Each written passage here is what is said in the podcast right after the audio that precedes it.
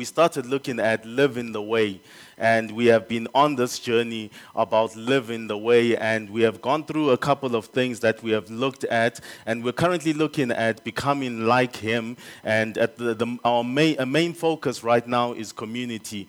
We began this topic two weeks ago, where we started talking about community. Kilton did a wonderful foundation, laid a wonderful foundation as he spoke about the kingdom value of community, about church.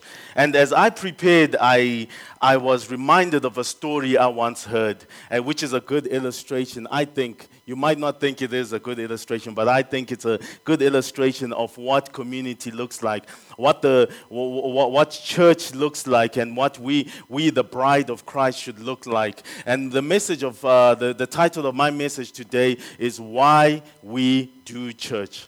Why we do church. That's the message today, the title. And the story goes as follows. Imagine you had a friend, and that friend called you up and said, "Hey, buddy, I have something very important to tell you.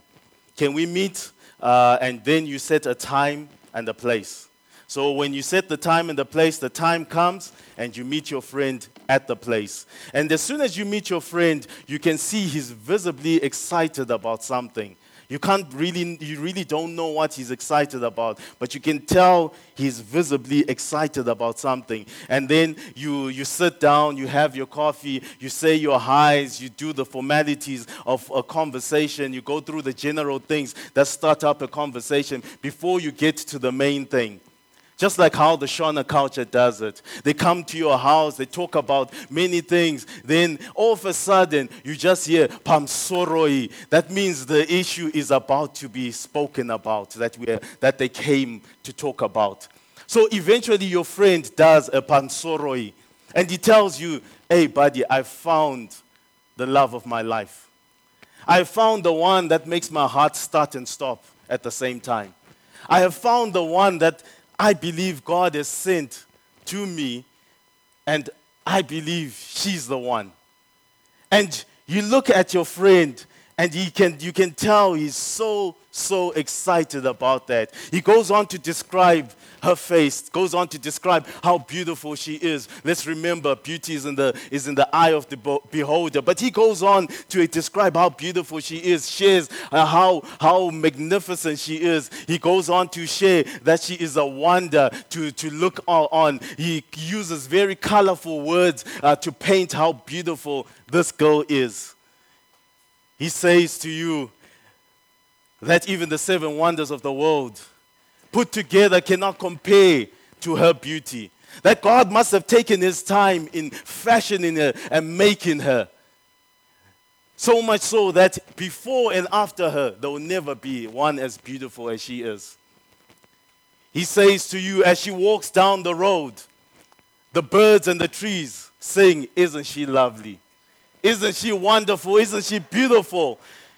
He is so in love, and you can tell he is so in love. And as he goes on, you are a question starts bubbling, and there's a question that you really want to ask him, and eventually you get time and you sneak in that question. When are we sigaring the keke? When is the wedding day?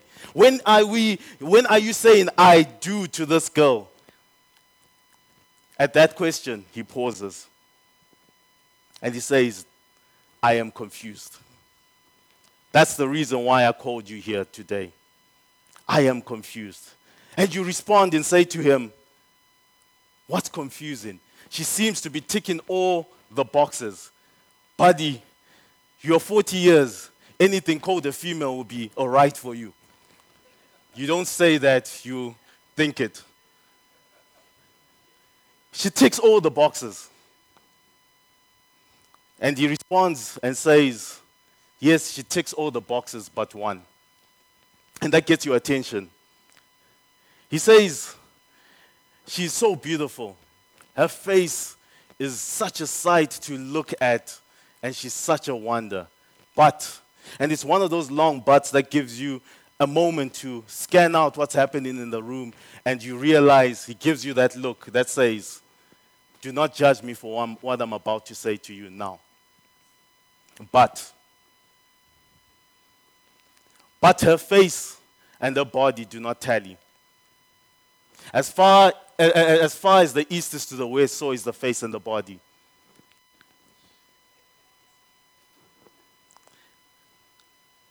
How many of us at that moment would look at our friend with that look that says, you are silly.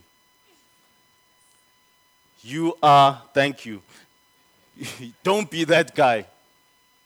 That's what you would look at him and say, don't be that guy. And as absurd and strange as the story may seem, how many of us realize that that is how most people look at the church? They are so intoxicated and so amazed by the face, that's Jesus Christ. Don't get me wrong. It is important for us to worship God. They are so amazed and wow and admire God. Oh, I'm caught up in your presence. I just want to sit at your feet. Yeah, I just want to be with you. I don't want to move away from you. As the psalmist says in Psalm 27 verse 4. Psalm 27 verse 4, it says, one thing I have desired of the Lord, that I will seek, that I may dwell in the house of the Lord all the days of my life, to behold the beauty of the Lord and to inquire in his temple. They are like Peter, who want to create and build tents because they have seen the transfiguration of Jesus and want to be with Jesus Christ. It is great to be with Jesus Christ, but you need to come down from the mountain and do what's called community. We can't all stay in the mountain. We need to come down. How many of us know that the face is not separate from the body? If the face was separate from the body, we would call it a Halloween pumpkin head or a monster. And Jesus is not a monster. He has a body. And most people, if they could separate the body from the face, they would separate the body from the face. They would do it, and some people do it whether it's intentional or unintentional, they do that. My question to you is this.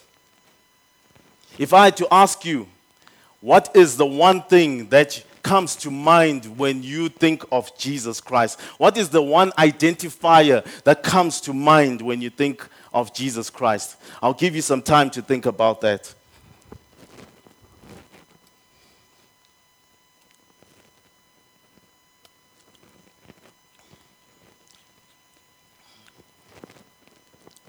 I bet you some people, you had what's called the Christianese answer, which is not wrong.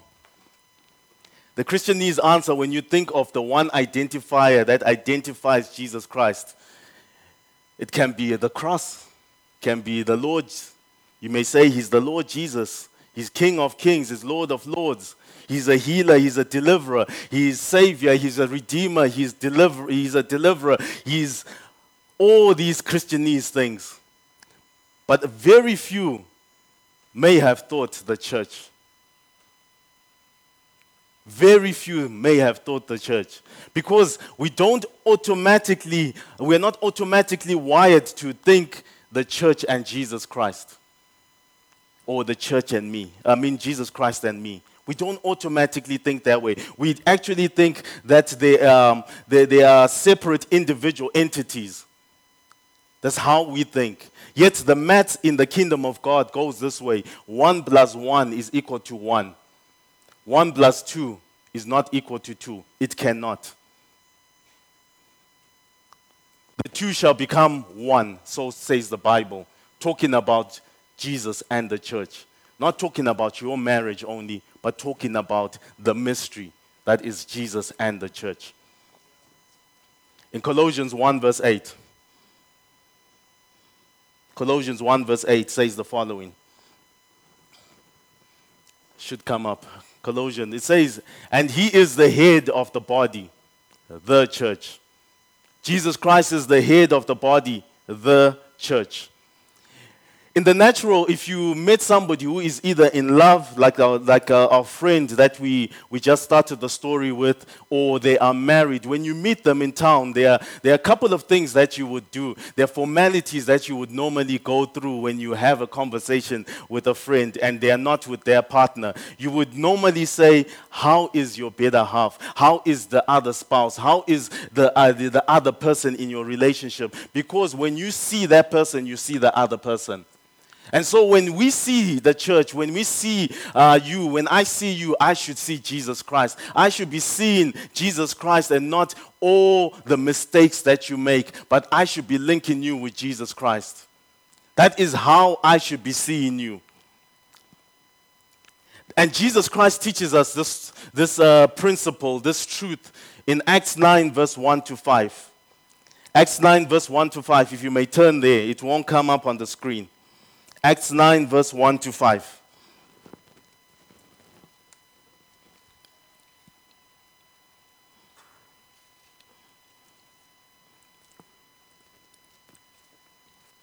Are we there yet? Acts 9, verse 1 to 5. The story goes, 1 to 5. But Saul, still breathing threats and slaughter against the disciples of the Lord, went to the high priest and asked for letters from him to the synagogues of Damascus, that if he found any who were of the way, we're talking about living the way, whether men or women, he might bring them bound to Jerusalem. As he traveled, he got close to Damascus, and suddenly a light from the sky shone around him. He fell on the earth and heard a voice saying to him, Saul, Saul, whenever you hear God calling you twice, you need to ask yourself, what have I done wrong? Saul, Saul, why do you persecute me? He said, who are you, Lord? Immediately he figures out that he is Lord. The Lord said, I am Jesus whom you are persecuting. So the story is about a man called Saul who got letters from the Sanhedrin and went around persecuting the church. He actually thought he was doing the work of the Father. He was doing the will of the Father. And then as he gets closer to Damascus, he has this an encounter. He thinks he's just persecuting the church, but he has an encounter where Jesus Christ appears to him. And Jesus himself says, you are personally persecuting me. You are not just persecuting so and so, but you are hurting me. You are coming against me. And so he gives Saul a principle, a truth that is that whether you see it or not, is still the truth. That you and Christ are one. You and Christ are the same. He and the bride are one, and there is no separation between Jesus Christ and His church. And yet, people think they can grow in the absence of church. They think they can become like Christ when they are not engaged in community and church. They think they have this warped idea and or conclusion that they can be like Christ and do like Christ in the absence of church. Can I get a bit real here? I might step on people's toes today, or I might get too close to the heart. But remember, I asked you, what is the one identifier you have of Jesus Christ? And I said one of them is Jesus is the healer. So you are in the right place. If I step on your toe, Christ is going to heal you. Amen. Jesus will heal you. Ladies and gentlemen, online preaching is not equivalent to church. Staying at home and reading your Bible and not coming to church is not equivalent to having community with people and church. It is not the same. There is no similarity, and you are lacking some way, and you will not grow to your full extent, because you cannot get to know Jesus Christ in the absence of His body. You are just getting to know a monster just by through looking at His face. Because you will have a warped idea, and you will not be able to come be challenged through your theology and doctrine when you stay at home and you are all by yourself. What does church mean to you? For some people, church simply is a social club. For other people, church is like a church rat. You are like a church rat. You are born in the attic. You're born in church. Your grandfather was in church. Your father was in church. So you are in church. You never ask yourself, why do I do church? COVID-19 has been the greatest tester of why we should do church and to understand why we should do certain things. If you never ask yourself why I do certain things, you're like the woman who used to cut the thighs of a chicken, the wings of the chicken, and put it into the oven and cook it until one day the husband asked, why do you cut the wings of the chicken and the thighs of the chicken and put it into the oven? And she could not answer. And she remembered, Mom used to do it. So she went to Mom and asked, why do we cut the wings of the chicken and the thighs of the chicken and put the chicken in the oven? The mom said, because my oven is too small. Why do we do church? For me, I have had to ask myself that during COVID-19. Why do I do church? Why do I do community? And the answer has been because I believe it is the divine design by God, whereby He created an environment where there is wealth, well-being, welfare that is imparted upon each other as we get to know God more and more. And as we come out of here, from community and go into the world, there is the manifestation of the manifold wisdom of God to the whole world. They shall know you by the love that you have one to another. That is why I do church, and that's why the Bible encourages us to do community and come to church. It is a principle with a value. It's not a suggestion, but it's a principle. In Hebrews 10 verse 25 says the following, not neglecting to meet together, as is the habit of some, but encouraging one another all the more as you see the day drawing near. All the more as you see the day drawing near. All the more as we see the day drawing near.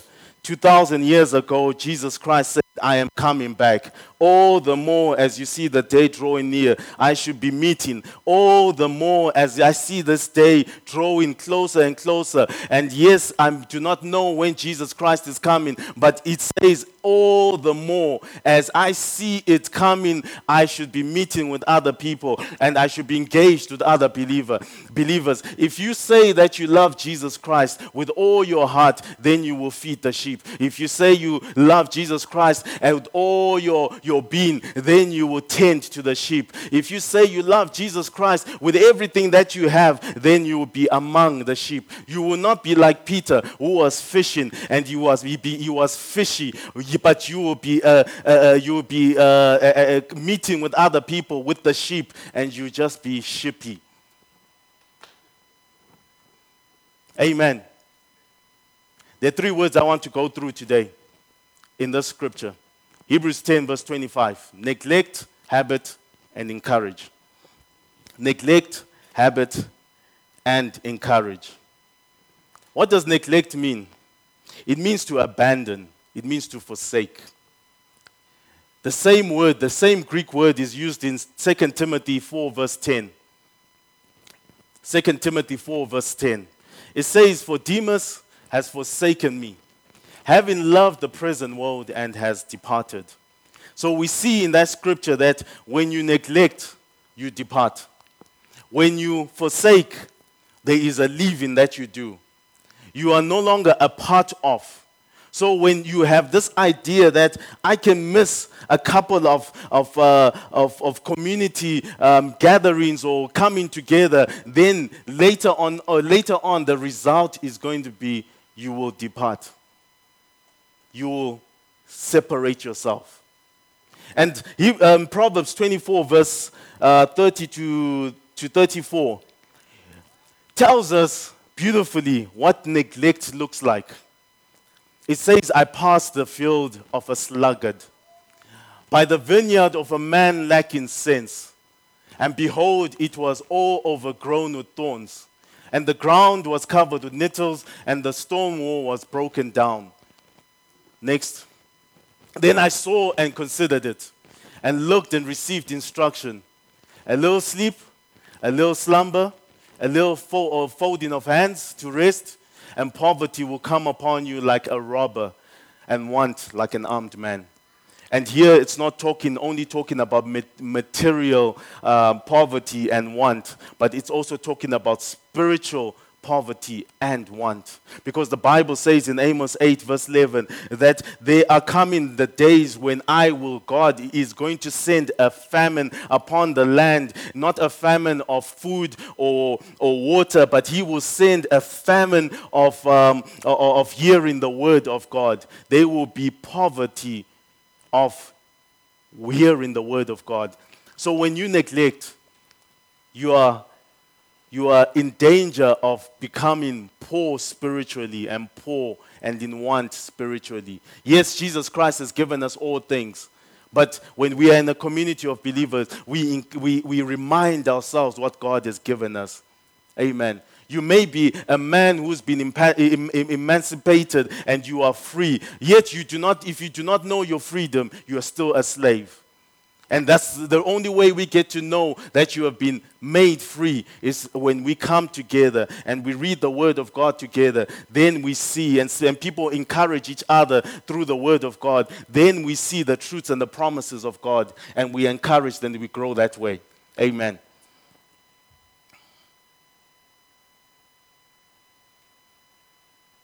Neglect.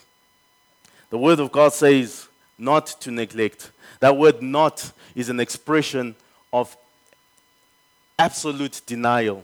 It's an expression of absolute denial. So when you put "not" neglect together, it means you should absolutely deny the idea of neglecting community. You should absolutely deny. That is why I say that scripture, most people have said it's a suggestion that we go and meet other people. But it's not a suggestion, nor is it a command. It's a principle. There's a difference between a command and a principle. A command, there is blessings and curses that come with a command. But a principle has benefits and consequences. If I do the principles of work, I benefit from work. If I don't work, I face the consequences of not working. But I'm not commanded to work. We get it? So church community is not a command, but it is a principle with benefits. And we see these benefits, and I'll give you just a couple of benefits that we see. In Hebrews 2 verse 12, the Bible says the following, Hebrews 2 verse 12, and this is Jesus speaking. It says, I will declare your name to my brethren. In the midst of the assembly, I will sing praise to you. I will declare your name to my brethren, in the midst of the assembly. If you are not in the assembly, guess what? You don't get to hear the declaration of Jesus Christ. If you are not present, you don't hear what God is doing. It is so amazing what God does when people come together. The Bible says in Psalms 133, how good and lovely when brethren come together. It is like the anointing oil that was poured on Aaron's head, that flows onto his beard, onto his collar, onto his robe, and it is like the dew of Hermon. And there God declares a blessing. And guess what blessing God declares in Psalms 133, verse 3, life forevermore. When people come together, there is life that is declared. In the assembly, in community, there is life that is declared when we come together. Acts 4, verse 31. Acts 4, verse 31.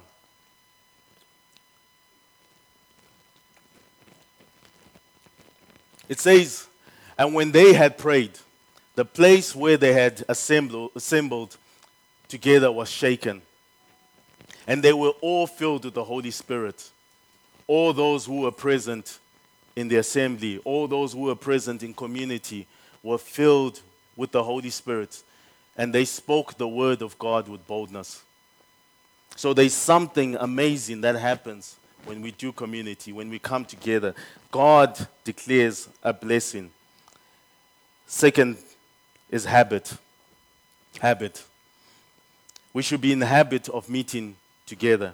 That word habit is taken from a Greek word which means ethos, which says ethos. It's ethos. And ethos talks about character. It describes the guiding beliefs or ideals of one's characteristics. So, for example, it's talking about what you believe is the truth, what you hold fast, what you will not change lanes for, even if there was a Honda Fit, you will not change a lane for, and you will go into it. You will stick to what you believe. That is what habit means. That is habit. I will stick to this thing, no matter what, even if it seems like it's a disadvantage to me. I will stick to it.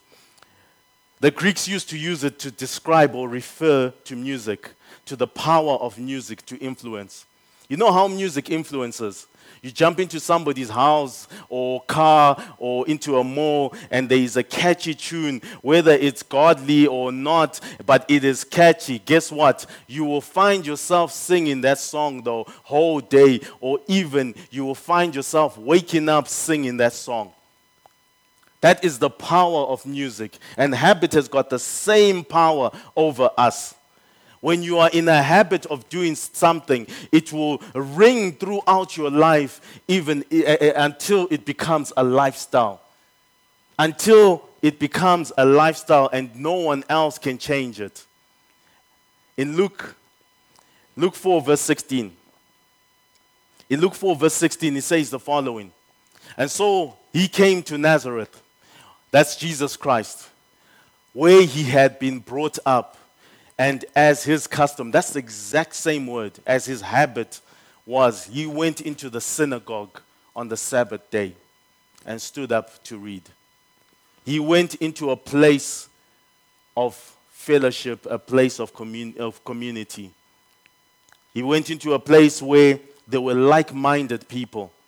Like Kilton said 2 weeks ago, if you walk with the rich, you become rich. If you walk with the poor, you become poor. If you walk with fools, you become a fool. If you walk with the wise, you become wise. If you walk with those who love Jesus Christ, you become a lover of Jesus Christ. It's just simple maths. And so, that same word, ethos, is used as a legal term to describe a prescription. Just as you would get a prescription from a doctor if you had an ailment, the doctor will write a prescription on you, for you. And he will give you, and you go to the pharmacist and you get the medication.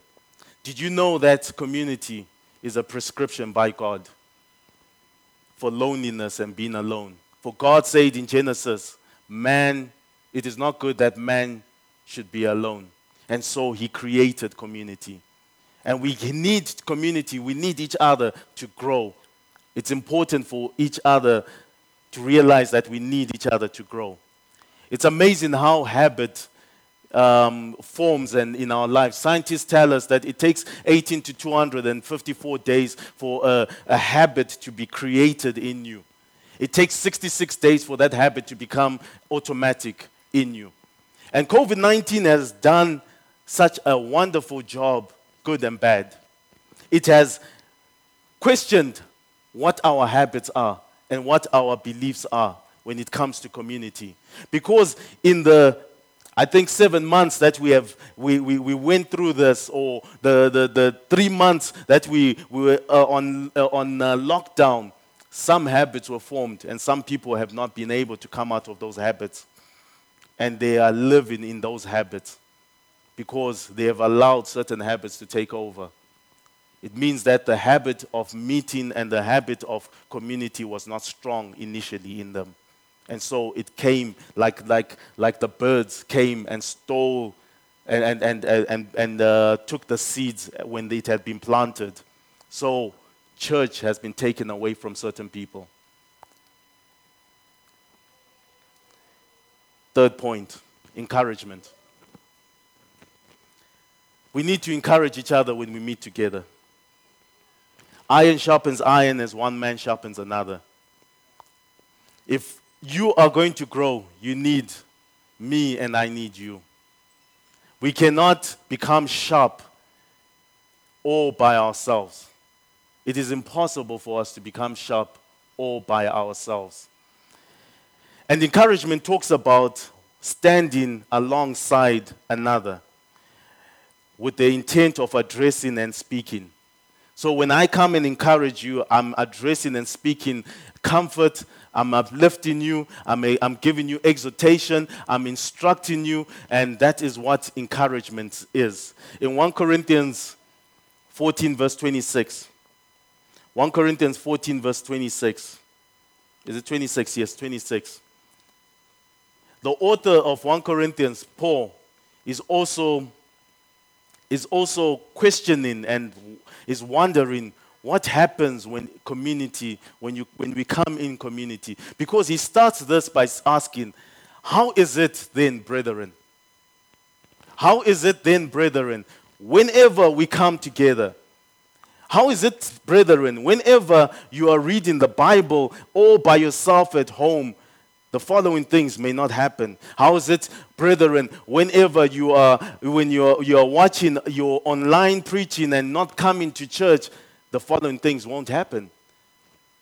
There is something unique that happens when we come together that even Paul is wondering, why does this happen? There is something amazing that happens when we come together. He says the following, how is it, brethren, whenever we come together, each has a psalm, a teaching, a tongue, a revelation, an interpretation. Let all of this be done for edification. It should be done for encouragement. It should be done for the building up of the church. And that's why we do community. We ought to do it so that we build each other up, especially more as he comes.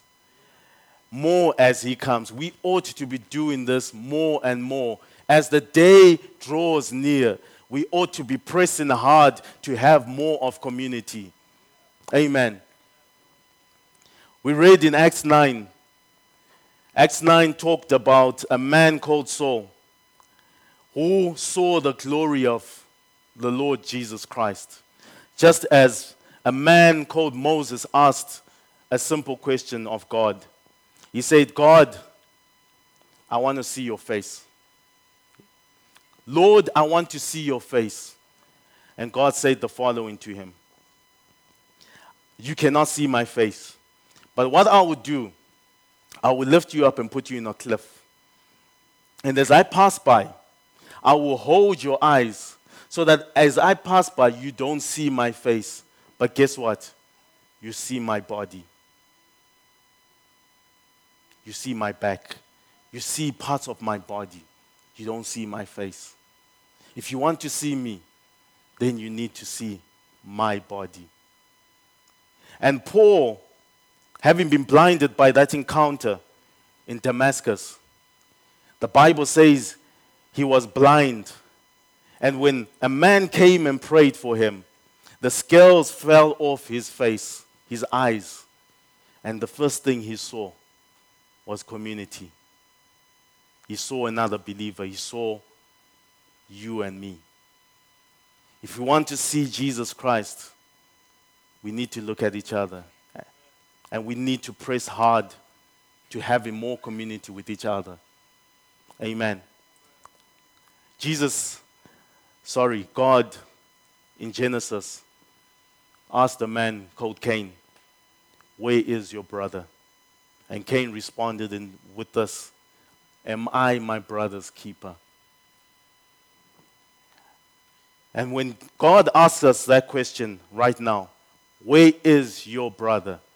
We should be able to say, there. So as we go through these teachings of community, may God be May God open up our eyes. May the scales fall off our eyes. May we see each other. May we see community. May we be able to see Jesus Christ in each other. May we press hard and despite what the world tells us and enforces upon us, may we press so hard to having community with each other. I believe, and I really, really believe, that as we go through these moments, I believe that scales will fall off our face, fall off our eyes, and we'll be able to see Jesus Christ through each other. In Jesus' name, amen.